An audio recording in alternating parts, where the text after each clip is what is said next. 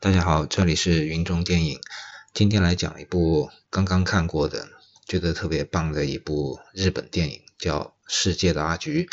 导演是坂本顺治。那么这部片其实也不算特别新的电影了，它在二零二三年的年初已经在鹿特丹电影节上映过，然后去年在上海电影节还有一些电影节展上，在国内也放过。但是我有点奇怪的是，为什么？没太多人就是看过这个电影之后，没太多人来提起这个电影，啊，因为这个片子对我来说，我觉得是呃一部非常特别的，就是看过之后是不会忘记，然后肯定会是要四处大肆宣扬的一个片子。那么今年初，就是日本的电影寻报评选年度十佳影片，也把《世界的阿菊》排在了第一位，所以这个片子经过了一年的。呃，这样的一个积淀吧，然后最近也可以让大家看到了，所以我就第一时间也很感兴趣，就为什么电影寻宝把它排在第一位，然后把狮子愈合的怪物啊，包括温德斯的完美的日子啊排在它的后边，就说明这个呃在日本国内的评价是很好的。然后我就第一时间看了这个世界的阿菊，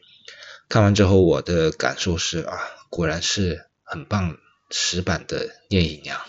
就是非常的诗意，呃，然后他的角度跟取材取材，我觉得是非常的大胆，呃，可能没看过的朋友会呃不清楚，因为我之前也没有看过剧透，所以也不知道它是一个这样的呃取材的电影，呃，它是有一两条线索嘛，其中有一条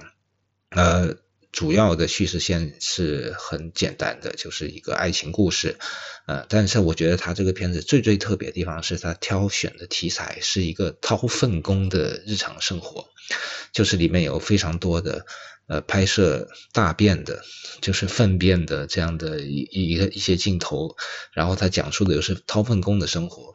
所以说他这个片子里边的很多内容都是围绕着粪便。展开的，所以这是一部诗意盎然的电影啊，同时它也拍得非常的诗意，所以说这个特别呃让我感受很印象很深，就是好像没有导演是去专门的去拍粪便这样的一个东西，因为它特别难拍啊。有的朋友可能会说啊，那拍粪便恶心这个东西有什么了不起的？我对着粪拍就行了。但是这个片子的导演并不是想把这个粪便。呃，拍的特别的恶心肮脏啊！他是想把这个粪便拍的很有诗意啊，这一点就特别特别难了。我简直想不出电影史上有哪个导演会去做这样的挑战啊，就是把粪便拍出诗意来，这几乎是不可能完成的任务啊！但是这个片子的导演坂本顺治，哎呀，我之前看他的那一部。大入春的骚动记，我觉得就挺好的。然后他也是一个高产的一个老导演了。那这一部我觉得是他的一个算是巅峰之作嘛？还是说经历了这个人生的起起伏伏的一个呃，捧出了他自己对人生经验呃的思考和看法的一部作品啊？因为这个片子呃，他也是一个编剧嘛，所以说这一部拍粪便的电影，可能如果没看过的观众。会觉得哎有什么好看的？呃，挺恶心的啊！那听我这么一说，挺恶心的。但是其实这个片子看下来是真的是挺不错的，因为它会有一些手法来规避这个恶心感，所以说整个片子拍成了黑白，然后用的是学院比例，就是四比三的一个画幅，然后是个黑白片，然后它又是讲述的是江户时代。啊，末期的这样的一个日本长屋一个平民街的这样的一个爱情故事，所以它其实本质上已经把这个画面给这种恶心的触感给已经降到了最低，同时它也用很有诗意的呃这样的一些构图啊光影的方式来让你对这个片子呃整体的风格进行一种接受。所以说，为什么呃日本寻宝会把它评为年度第一呢？就是它其实在这个。观感上，呃，并没有说给你一个特别 恶心的感觉。当然，少不了会有这样的一些镜头，因为它会有，呃，怎么说大便的、粪便的一些特写，还有人跟粪便的接触啊，这样的镜头也不少。嗯，但是我也是觉得这些镜头反而是这个片子最有特色的一些地方之一。那为什么呢？那我们大概其实大家都知道啊，呃，日本电影很讲究拍摄日常。那么我们来想，日常是什么？就是吃喝拉撒。那吃喝就是这些内容，在日本的很多电影里已经表现过了啊。我们想到大多数日常的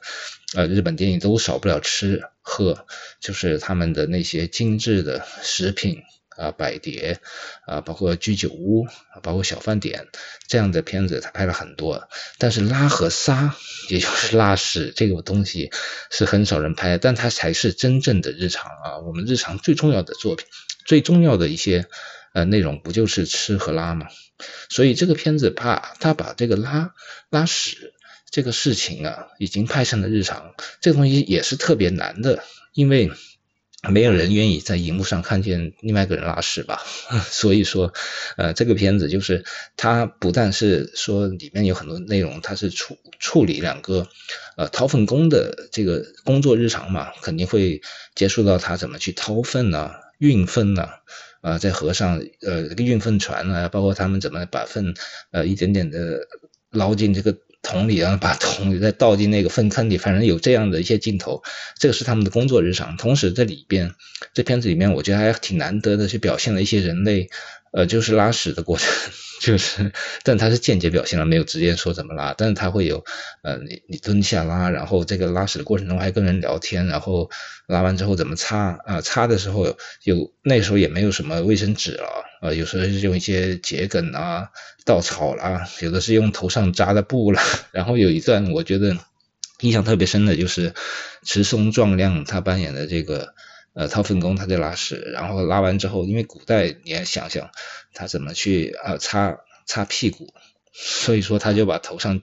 系着那个。布，然后放到这个胯下，咵叽擦两下，擦完之后呢，就站起身来系好裤子，然后就把这个头巾在那个旁边的河水里啊随便的冲洗两下，然后又扎回了自己头上。所以这些小细节让我觉得哎挺有意思的，因为处理这种呃拉屎啊，然后怎么擦，擦完之后怎么处理啊，这些东西都是一些特别特别细节，也是特别特别日常的，呃一般导演不会想去拍，但是你既然是以这个掏粪工人为这个主角，那你肯定是要设计好这个有关粪便的这一系列的一些动作，所谓的动线啊。我之前在这个导演功课里也讲过，就是如何设计人物的这个动作来反映他的职业生活，反映他的真实的生活和相关的这种处境也好啊，他的心态也好，就这一切都是在他的一种日常的动作里去呈现的。所以啊，拉屎。包括拉屎之前、拉屎之后怎么善后，这些都是要导演很严肃的去处理的一种工作。那么这个片子，我觉得导演就是用一种，我觉得是一种非常平时的、非常认真的、非常仔细的心态来处理啊粪便这个拍摄物，呃，处理拉屎这个日常的行为，他把。我觉得是把日本的这种对日常的表现、对日常生活的表现提高到一个非常高的一个境界，就是把拉屎也拍出了日常生活的这种诗意。呃，然后他们这些掏粪工，呃，在这个所谓的社会最底层吧，啊，为什么要去拍这个所谓的呃粪便呢？其实也是因为跟这个剧情和人物有关。一方面是因为他们是两个年轻的掏粪工的爱情生活嘛。另外一方面，掏粪工的地位，在整个社会的阶层里面来看，那就是尤其是在古代啊，那个日本的那种阶层还是比较明显的，有什么武士啊、平民啊，呃，有更高的领导啊。然后掏粪工在这个片子里就属于最最最底层的这样的一群人，呃，那就可能就像粪便一样嘛，相对于社会来说，所以他们本身就是处在一个像粪便一样的底层。生活里边，然后要做着这掏粪的工作，是最最让人看不起的。但是他们在这个工作里边，在这样的生活里面，他们也能自得其乐啊，与大自然的呼吸够互动，然后躺在草地上哈哈大笑，然后打滚，就是他能体现出他对生活的一种热爱啊，对自己工作一种热爱。其实这也是日本的所谓的呃，他们延续下来的吧。啊，就是热爱工作、热爱生活的匠人精神的一种延续。那么掏粪工自然也有他自己的一种呃所谓的匠人精神在里面。呃，所以这个片子其实他讲讲的并不光是这个掏粪工的事情，他想的还是他怎么去跟这个世界相处啊，然后就牵出了这个片子的女主角，就叫阿菊，她是一个落魄武士的女儿，呃，从阶层上来说还是比掏粪工要高了很多级，但由于经过了一系列事件啊，她也是呃不能说话了。啊，这发生了一些意外，可能是自杀吧。片子里没有太明显的去展现这一点，只不过他也是变成了一个好像是被社会主流社会遗弃的人，然后就跟自然就跟掏粪工这个阶层他有了一点点可能交流的这种关系，然后双方互相的安慰也好，互相的体谅，互相给彼此的温暖，然后让这个片子其实呃有了一个非常温暖的一个结局。嗯，这个片子其实从那个故事线上并没有特别特殊的地方，让我印象特别深刻或者是特别感触的，就是导演如何处理粪便这个话题，因为里边的人物也是粪便一般的人物。他们的感情好像是社会最底层的粪便一般的感情，但是他还是从这些粪便一般的生活里面排出了粪便式的诗意啊，屎一般的诗意，诗意盎然，屎意盎然。所以这一点，呃，我觉得非常大胆，也非常有意思。就作为导演功课来说，我觉得它是非常值得大家观看的，因为里边有很多。我觉得很有诗意的镜头，当然不光是拍粪便来拍那个自然风光，拍树、拍河、拍水、拍花，然后就彰显这个自然世界的美丽。然后它也会让我们反思这个我们对平常对粪便的。呃，这种大便的这种所谓的肮脏的这种感觉的来源，其实因为大便都是从人吃下的东西然后排泄出来的嘛，然后它其实都是一种非常自然的跟人体接触的一种产物，但大家都很不愿意的跟它产生接触。那么这个片子也会对这个事情，呃，对这个这种感受有一种反思了，因为粪便其实都是促进人类跟自然融合在一起的一种循环的。呃，一个过程，我觉得就吃下的拉出来，拉出来进了进了土壤，土壤再滋养出新的食物，然后这个食物里又吃下去，它其实就是处于一种生态的循环当中。那么这个片子的叙事，包括他想讲述的内容，其实也是呃讲述了这个世界的循环的道理，包括它里面。讲述呃什么叫世界？世界就是你从左边走出去，但是你最后会从右边走回来。那么这种就是一种循环的一个道理，它就跟粪便、跟人物、跟人的关系是联合在一起的。所以这个电影它有一种呃哲学上的思考在里边，就它并不是一个很普通的一个小小的故事。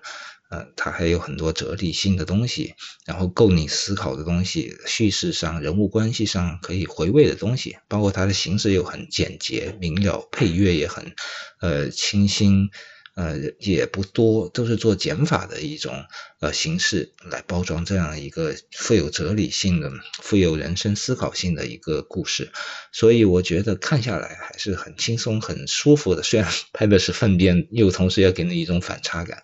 那么，由于我个人又养狗的嘛，所以属于一个铲屎官。所以以前我对粪便的接触啊、大便的接触啊，也是会有一种直接的生理的反感。但后来铲屎多了、捡屎多了，其实对粪便的接触多了之后，我对这个这个事情也并不是那么的反感了。所以看这个电影也会让你产生一种铲屎官的心态啊，就是你看他不断的去。拍摄粪便，接近粪便，然后里面的人物毫无顾忌的去接触粪便，然后你也会对粪便这个事情会有一种新的认识和看法，一种体认啊，会更加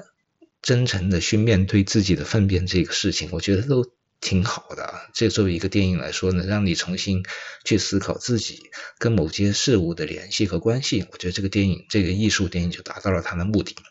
所以这个片子是非常非常值得观看的，我甚至觉得，呃，它是我今年这头两个月看过的最好的一部电影，比我之前看的那些戛纳系的去年戛纳电影节参展的获奖的电影都出了，最近出了不少，看过了之后，我觉得印象最深的，我最喜欢的还是这一部《世界的阿菊》，就是日本电影，它的确它有一种东方的禅味和韵味在里面，是会跟中国的观众，我觉得是用。有有有一种天然的信任感和亲近感在里边的，这一种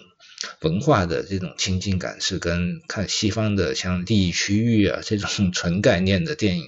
的感受是完全不一样的。利益区域看完之后，甚至我觉得看了半小时我就知道他要讲什么，呃，他能讲什么，他的形式是为什么要这样用，然后之后也一直没有什么进展，直到结局那个回望才有了一些进展，但本质上我觉得并没有让我。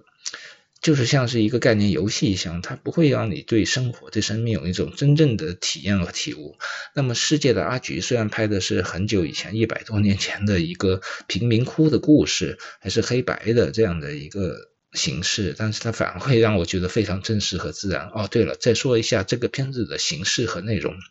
它里边也有一些片段，呃，或者是有一些镜头吧，它用的是彩色。这个时候你会觉得啊，彩色跟黑白的对比是那么那么的明显。然后在它使用彩色的这个部分。就世界的阿菊这个彩色的部分其实是特别震撼的，我觉得它里边有包括呃对人物的、对环境的这种色彩的突然的出现，就好像那屎一般的事件里突然产生了一种非常强大的这个情感力量也好，这种诗意也好，呃，所以我觉得这个片子整个的形式的选择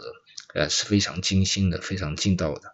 呃，里边还有一个呃，我觉得对长屋这整个贫民窟。那种描写啊，因为我看过一个日本的漫画，我是非常喜欢那个漫画，叫做《烛光寺》。呃，《烛光寺》里面也都是一些日本的长屋的那种日常生活。然后我发现这个电影《世界的阿菊》，它特别能够还原我对这个日本长屋的那种呃历史的想象。嗯，但是如果你看到彩色的部分，呃。就是比如说拍摄花絮啊，他把那个长屋拍的其实是有点太新了，嗯，就对我现在呃的感受来说，他可能用黑白来表现长屋是更能贴近历史的这种质感。他如果是彩色的话，他可能显得那个影视城啊显得太新，所以用黑白这个形式来拍摄那段啊历史或者拍摄这个空间环境，我觉得是非常合适的。他能够把长屋的那种破旧的、破败的。啊，包括那种呃历史的那种呃条件非常简陋的感觉，它能展现出来。如果是用彩色的话，它可能反而真的是展现不出来这种历史的质感。所以这个片子也是有点呃，一方面我说的刚才黑白和彩色的交替，黑白肯定是为了呃避免这个生理性的 看这个粪便的不适了，同时它也非常巧妙的能够还原那个时代的长屋平民街啊那种质感。呃，然后包括里面有一点点小小的彩色，它同时也不会影响你的观赏，同时又能给你产生一种冲击感。所以这个片采取的这种黑白彩色、方形画幅啊等等这些形式是非常呃合适合体的。这一定也不一定是导演一开始就能想的这么清楚，但拍出来就是这么好。所以它也是一部有点妙手偶得的天成之作，推荐大家观赏。